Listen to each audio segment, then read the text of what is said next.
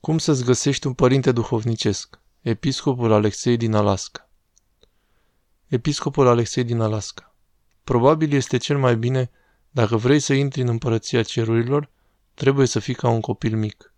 Și indiferent la ce vârstă intră cineva în biserica ortodoxă, trebuie să fie ca un copil, gata să învețe, gata să accepte ceea ce spun tatăl și mama despre viață, despre ce este sigur, ce este dăunător, ce este bine, ce este rău, și cum poate o persoană să crească. Mama este desigur biserica, iar tatăl este desigur preotul, care va iniția persoana în viața creștină. Este bine să încerci să intri într-un fel ca și când înveți totul pentru prima dată. Chiar dacă cineva poate avea o tradiție a creștinismului din care provine, este bine să intre ca și când totul ar fi nou. Totul e nou, totul e minunat.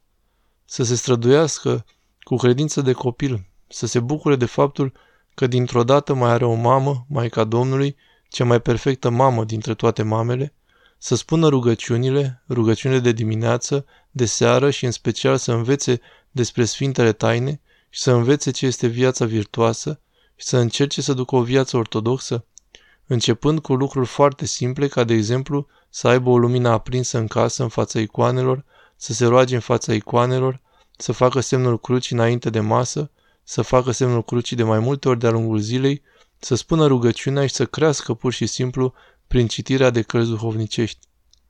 În ceea ce privește găsirea unui părinte duhovnicesc, mergerea la o mănăstire pentru căutarea unui părinte duhovnicesc arată adesea că mă consider foarte special și adică sunt atât de special și atât de important și de remarcabil încât preotul de la parohie probabil că nu este suficient de bun pentru mine. Deci, mie îmi trebuie cineva mult mai bun de atât. E bine, acea persoană a început deja greșit.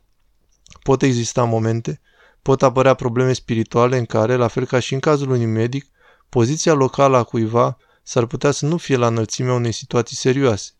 Dar în cele mai multe cazuri, pur și simplu, urmează-l pe preot și lucrează la virtuțile, smerenie, ascultare. Ascultarea este o virtute fundamentală în Biserica Ortodoxă. Este cea mai importantă virtute în Biserica Ortodoxă și deci, dacă cineva intră în ea, trebuie să intre cu dorința de a fi copil ascultător al lui Hristos. Sfântul Ioan Gură de Aur spune că există o singură tragedie pentru un creștin și aceasta este neascultarea de legea lui Dumnezeu. Aceasta este singura tragedie. Și desigur, neascultarea este bineînțeles modul prin care omul neascultării a fost aruncat din paradis. Prin ascultarea Maicii Domnului Hristos s-a întrupat. Hristos a fost ascultător de Tatăl, apostolii au fost ascultători de Hristos. Printre întregul nord de slăbiciuni avem acel exemplu de ascultare. Deci trebuie să aibă dorința de a învăța ceea ce predică biserica, să fie dispus să-și taie voia astfel încât să poartă, de fapt, face voia lui Dumnezeu și să se străduiască să crească smerenia, credința și iubirea, să fie smerit cu privire la propriile gânduri. Biserica are o bogăție cu adevărat infinită și acel banchet este pregătit. Nu trebuie să mănânci totul imediat. Să începi încet, să începi treptat și să te bucuri să fii creștin ortodox. Nu e nimic mai bun și nici nu ar putea fi vreodată.